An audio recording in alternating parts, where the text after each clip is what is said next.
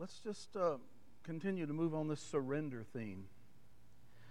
Father, we thank you for today. Father, we just want to get to that place. We just surrender it all. And just that old hymn, I surrender all. All to Jesus, I surrender. Just give it up and loose ourselves from fear and tradition and customs and past pains and mistakes and even past successes that are holding some of us back because it's not working quite like it used to, and we're doing the same stuff. Oh, Lord, there's faith for every season, there's grace for every stage, and there's love for every step. And I thank you, Lord, that we're a people of surrender. And Father, we're surrendering not only to operate through your kingdom, but we're surrendering in faith for the thousands and thousands of people we're called to touch in planting life giving churches. Jesus, where you are Lord, Holy Spirit, where you empower, where the Word equips and releases people into their purpose. Prayerfully around the world, but specifically in small towns and areas of Kentucky. We love Kentucky. And Father, we thank you for the opportunity to send one of our own, Brooke, to Washington, D.C., our capital and Father God, from our house to our governor's house to the White House, we're taking back this nation, your nation, one person, one family at a time, by revealing unto them how good you are, how faithful you are, how merciful you are, and how great you are. That you've created us, divinely appointed us, and are revealing to us how much you love us. In Jesus' name, amen. Amen. I want you to get your Bibles out, and I want you to turn to, with me, if you wouldn't mind, to Matthew chapter 4. Hold your finger there, and I'm going to quote a few verses, but before I do that, you've heard me speak of uh, the boys in Ohio, five young men, and now it's six. And we also have another addition from North Carolina, five young men that have basically uh, appointed themselves or pulled themselves connected to Brooke and I over the years. And these, uh, these young men, we visit with them periodically. I have the opportunity to sit on four of their boards. And uh, Brooke and I, and we love them. And uh, sometimes we get a phone call or text say, hey, if you don't mind, we want to come down. I want to come down. I'll bring the kids and the wife. Sometimes it's just them and spend a couple days just, we're just going to eat bacon and play with the dog, talk about Jesus, and drive around, look at fields. And that happened this week, and one of our sons of faith, Joshua Pennington, he and Angie, pastor with their four children, More Faith, uh, More Life Church, excuse me, in Newark, Ohio. And um, he came down, and we just had a great time. And what he said first service, I said, I want you to get up and just take your liberty because, you know, how many knows, God willing, we have next Sunday to pick it back up? Amen? We, we don't have to, you know, always. Uh, that's what Daddy used to tell me. He said, save a little bit of feed. I dump it all out. And um, what Josh said first service with the Spirit of God about the faithfulness of God needs to be repeated about what God just did for him supernaturally, financially. Just goes with what Ashley said. So Josh, come up and greet the people. Josh Pennington, they pastor More Life Church in Newark, Ohio. Um, about 12 years ago, he came and sat at a meeting we had, sat in the third table, round table right here as a young, young, hungry, frightened minister. And God began to move on his life and Angie, and it's just, I, I sit in thanksgiving, Brooke and I, and all of what God has done. They're changing that part of central Ohio, right outside of Columbus. Josh. What's going on, everybody? Y'all doing well? You look good. Um, as Pastor Pat said,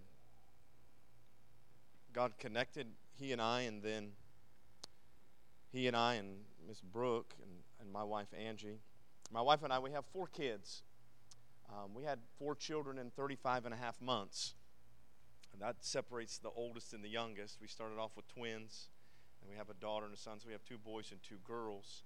Um, we had four kids in diapers at once. We have four. In, we had four in high school at once. We had four driving all within three and a half years, and this fall we have three in college. Everybody say I'm- faith. Amen. How many of y'all know we need help? How many of y'all know somebody needs help? How are you sitting next to that person right now that needs help? Um, and we came here in a moment when we needed help. And I believe it was God's plan for us to be connected with not only your pastors, but you. And I want to I want to tell you that I'm so thankful for each and every one of you, even if we've never met before. But this church has made a difference in, in my wife and I's life through your pastors. We wouldn't be doing what we're doing, honestly, to the degree that we are, if at all, if it wasn't for them, because we came here in such a moment where I was ready to quit and give up.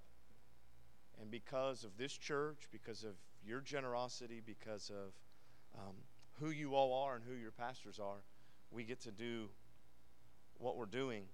And um, I just want to encourage you with one idea before I get out of your way. Um, every year, twice a year, we do 21 days of prayer in our church. We do it in January for the first 21 days, and then we do it in August for the first 21 days. Seems like a natural uh, reboot and refresh for seasons of life. First of the year, everybody's kind of going on their New Year's resolutions or, or whatever and getting a new start. Fall is back to school and kind of getting back into a routine. And so we do 21 days of prayer. We just ended that 21 days um, yesterday. And during the 21 days, every time we've done it, it's been like God's kind of put something in my heart that was for me. But how do you know God's just a whole lot bigger than just you? And He puts things in you for others. And uh, during the 21 days of prayer, God gave me just a real simple idea, a real simple word. It might be for you. I think it probably is for, for many of you. And here's, here's, what, here's what that idea was. He simply said, Josh, I'm going to begin to turn things around in your favor. I wonder if there's anybody here you've ever felt like every step you take is in just deep, thick mud, like you're just not making any progress at all. One step forward, two steps back. Anybody ever gone through a rough season in life where just nothing goes right? Three of us. All right, praise the Lord. I'll just talk to you all three. Like it's just tough. Like every every step of the way is difficult. And that's a season my wife and I have been in. And God said that. And I said, I believed it. It made sense to me. It was truth to me. But I needed a little bit of help. And um, we were in that time of, prayer. We finished it Saturday, and the second to last day before the prayer ended, the 21 days, I got a phone call from our hospital because in um, five years ago, on September 4th, it was four days before my 36th birthday, I had a massive heart attack and nearly died. 99% blockage in my LAD, which is also known as the Widowmaker. And at the time, I had we had no medical insurance. We were totally uncovered, and uh, we've, we'd accumulated over $100,000 in medical debts. We've been paying on it five years. Five years we've been paying it, paying and paying, and still owe thousands of dollars. And Wednesday, God speaks to my heart and says, Josh, I'm going to turn things around in your favor. And on Friday, I got a phone call from the assistant to the president at, at the hospital, and they said, Josh, it's been five years. Uh, the president's reviewed your case, and we have forgiven all medical debt attached Amen. to your account. So my balance is zero. Like it was all paid. I told my wife, and she gave me the biggest hug and kiss. She's always looking for reasons to make out with me. I'll tell you the truth, but she she, but she she we were just so excited that God was turning that thing around. And I found a verse that I think will encourage you in Isaiah. And here's what it says Isaiah 40, verse 4 and 5 says, Every valley, every low area in your life, I'm to exalt. And every crooked place in your life is going to be made straight. And the rough places in your life are going to be made smooth.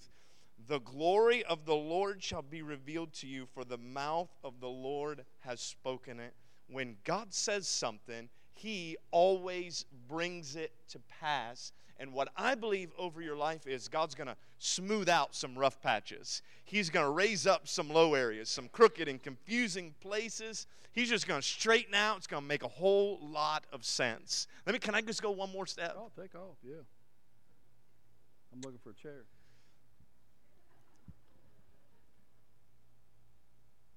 I made a decision a little over 20 years ago to give my life to serving God in whatever way He would see fit. And growing up, my mom and dad were divorced when I was really young. And my dad has suffered with alcoholism his whole life. He really wasn't in my life a whole bunch.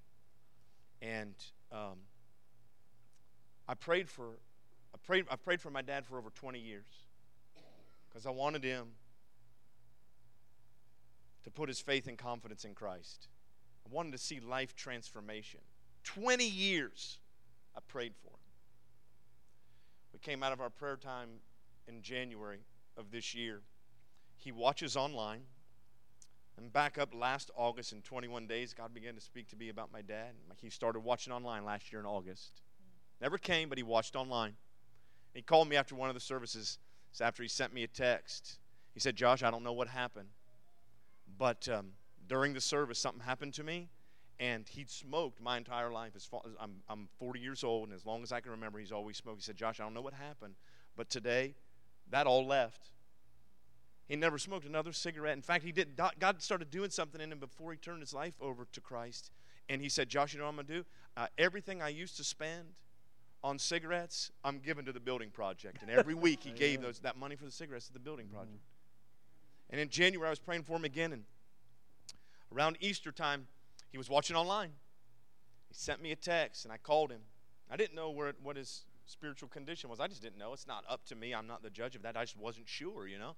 And uh, he said, after the message, he, we talked on the phone. He said, Josh, I never knew, I never knew until today what Christ suffered for me.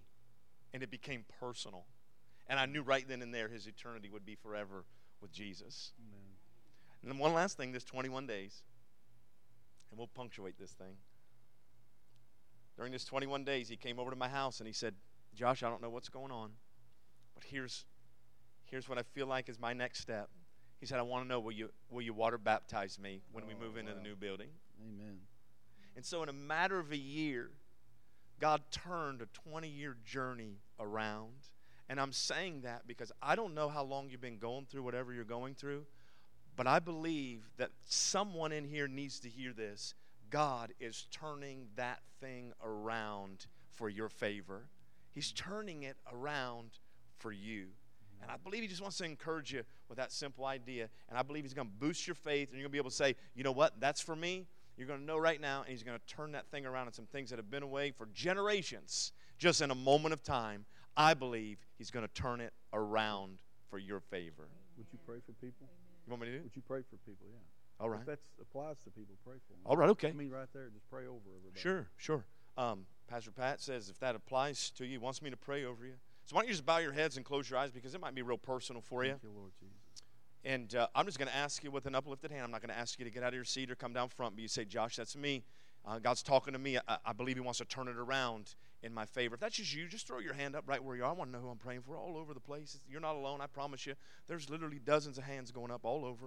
Go, keep on going if, if you, if, just get in. Come on. All right, that's awesome. Thank you. That's awesome. Thank God, you see every heart and you see every hand. And we're not asking for something that we can do in our own strength. God, we've been trying that for weeks and months and years.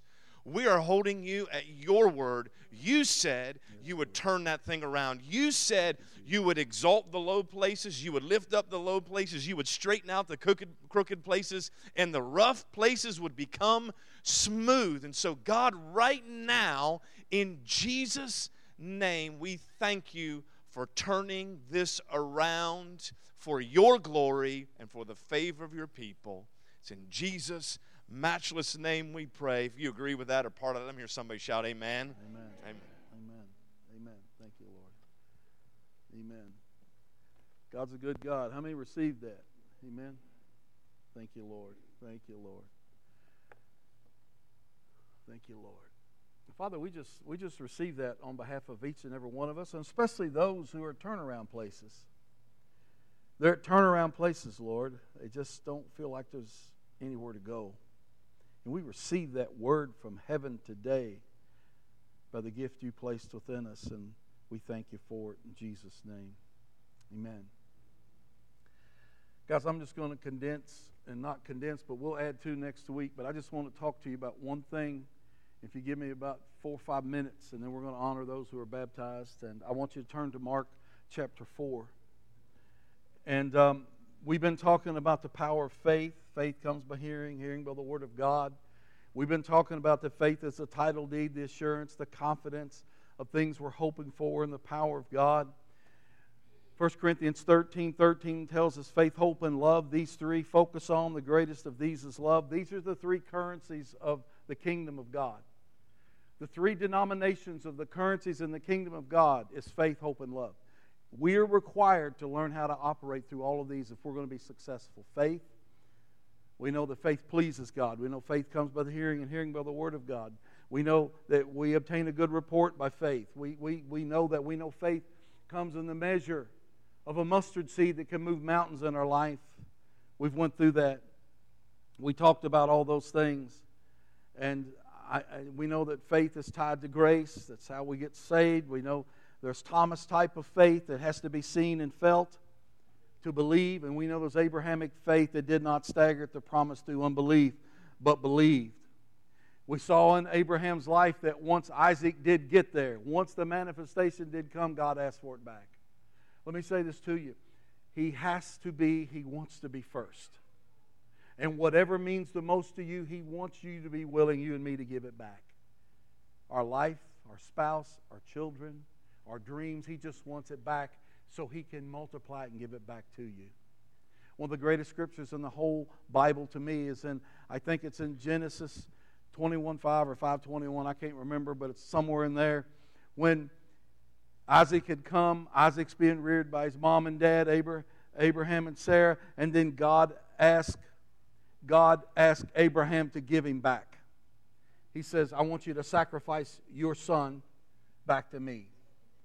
And Abraham reluctantly agreed to do what God said to do. Sometimes God will ask you to do something you can't figure out in your mind, but you've got to trust the word and the will and the Spirit of God. So they went to the mountain to, to do the sacrifice, and all the servants went with him. One of the greatest scriptures in the Bible the servants knew what it took to have a sacrifice. They knew there's wood for the, the burnt offering. They knew there's certain things that had to happen. There had to be an animal caught, usually a ram, sometimes a goat, sometimes a, a turtle dove. But he, Abram, Abraham turned to his servants, knowing good and well he's going up there to sacrifice his son. And he said, Me and the boy will be back. Me and the boy will be back. Faith has a talk to it, and faith has a walk to it. And I believe he believed no matter if he took the life of his son, God would raise him from the dead. I want to speak today here that some things that appear to be dead in your life, God wants to raise up. But you have to speak to him, and you've got to believe that what has appeared to be gone and dead, God wants to raise up. Well, the story was that 16 to 18 year old young man who was built like a linebacker allowed his father to tie his hands and tie his feet as he laid on that altar, knowing full well what's coming next. And that, that son trusted that father so much that that father heard God so well that he laid there. I'm sure there was apprehension and sweat, but yet mixed with faith. And sometimes you can start off with some levels of fear, but you can end in faith if you keep trusting God. Miss Joyce Myers says, Do it afraid. Just step out and do it. And just as soon as he inched forward with that knife to take his son's physical life, the angels grabbed his hands. The knife fell to the ground. Celebration began to happen. The ropes come off, and his son was given back to him. There's Thomas' faith that has to see it. I got to poke. I got to see it. I got to poke my finger in it, my fist in it. I, and then there's Abrahamic faith who did not stagger at the promise. And here's what I want to read to you as we close. Jesus is choosing his disciples. And he says that Jesus was walking by the Sea of Galilee. He saw two brothers, Simon, who was called Peter, and Andrew, his brother, casting a net into the sea, for they were fishermen. What were they were doing? They were just making a living, living in their culture. And he said unto them, All he said was, Come, follow me. I'll make you fishers of men. He just gave them an opportunity. Immediately, they left their nets. Everybody say immediately. They left what they were familiar with, what they're accustomed to do, what they've been trained all their life, and they followed Jesus. Going on down a little bit other, he saw two other brothers, James, the son of Zebedee, and his brother um, John, the, with their, in the boat with their father Zebedee, mending their nets. They were preparing their nets to fish again, as they had to. And he called them, and immediately they left the boat and their father and followed him. Back in 15, in the 1500s, there was a Spanish group, an army led by a man named Cortez. And they landed on the other side of Mexico to take it for Spain. And because Cortez felt like his boys might be tempted to go back, he had them to burn the ships. He said, Scuttle the ships. That means takes off what we need, pull them together, and set them afire. I don't want you running back because if you run back, we can't conquer what we come to conquer. I'm telling you, that thing in front of you that's loomed in your life all your life and been overpowering you, Jesus says, let's burn the boat, let's give it all we got, and let's follow him. And let's leave the place of comfortability, the place of custom, the place of things.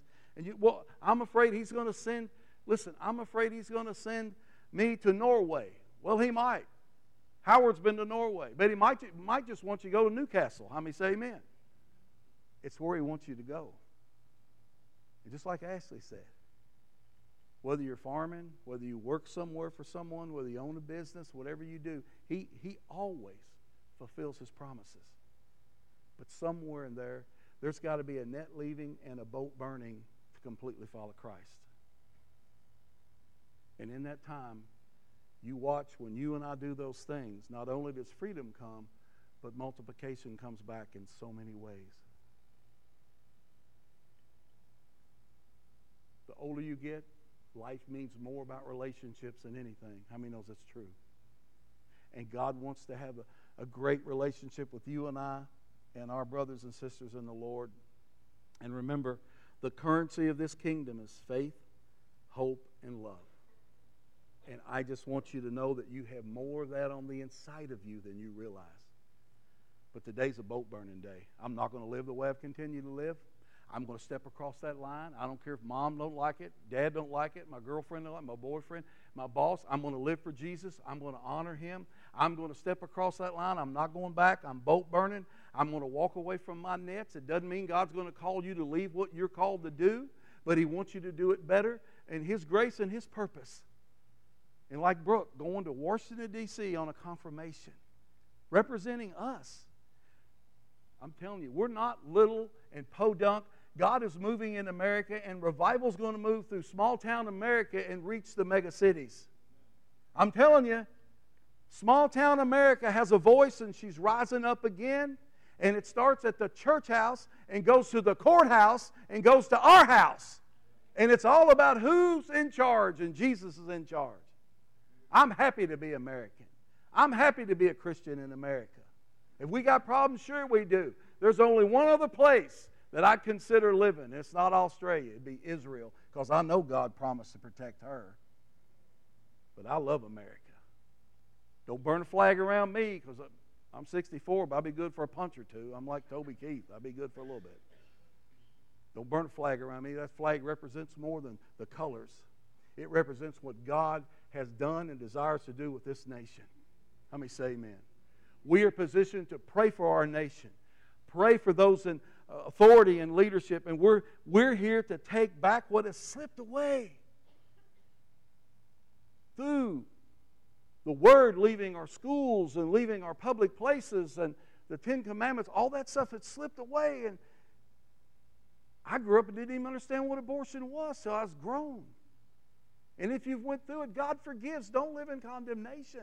Let God help you burn that boat today of shame and, and guilt and move across and just say, Yes, God, where there's freedom. Yes, God, where there's liberty. Yes, God, I'm going to do it your way, according to your word, and you're going you're going to always fulfill your word. And I'm going to have a time of my life living for you. How many can say amen?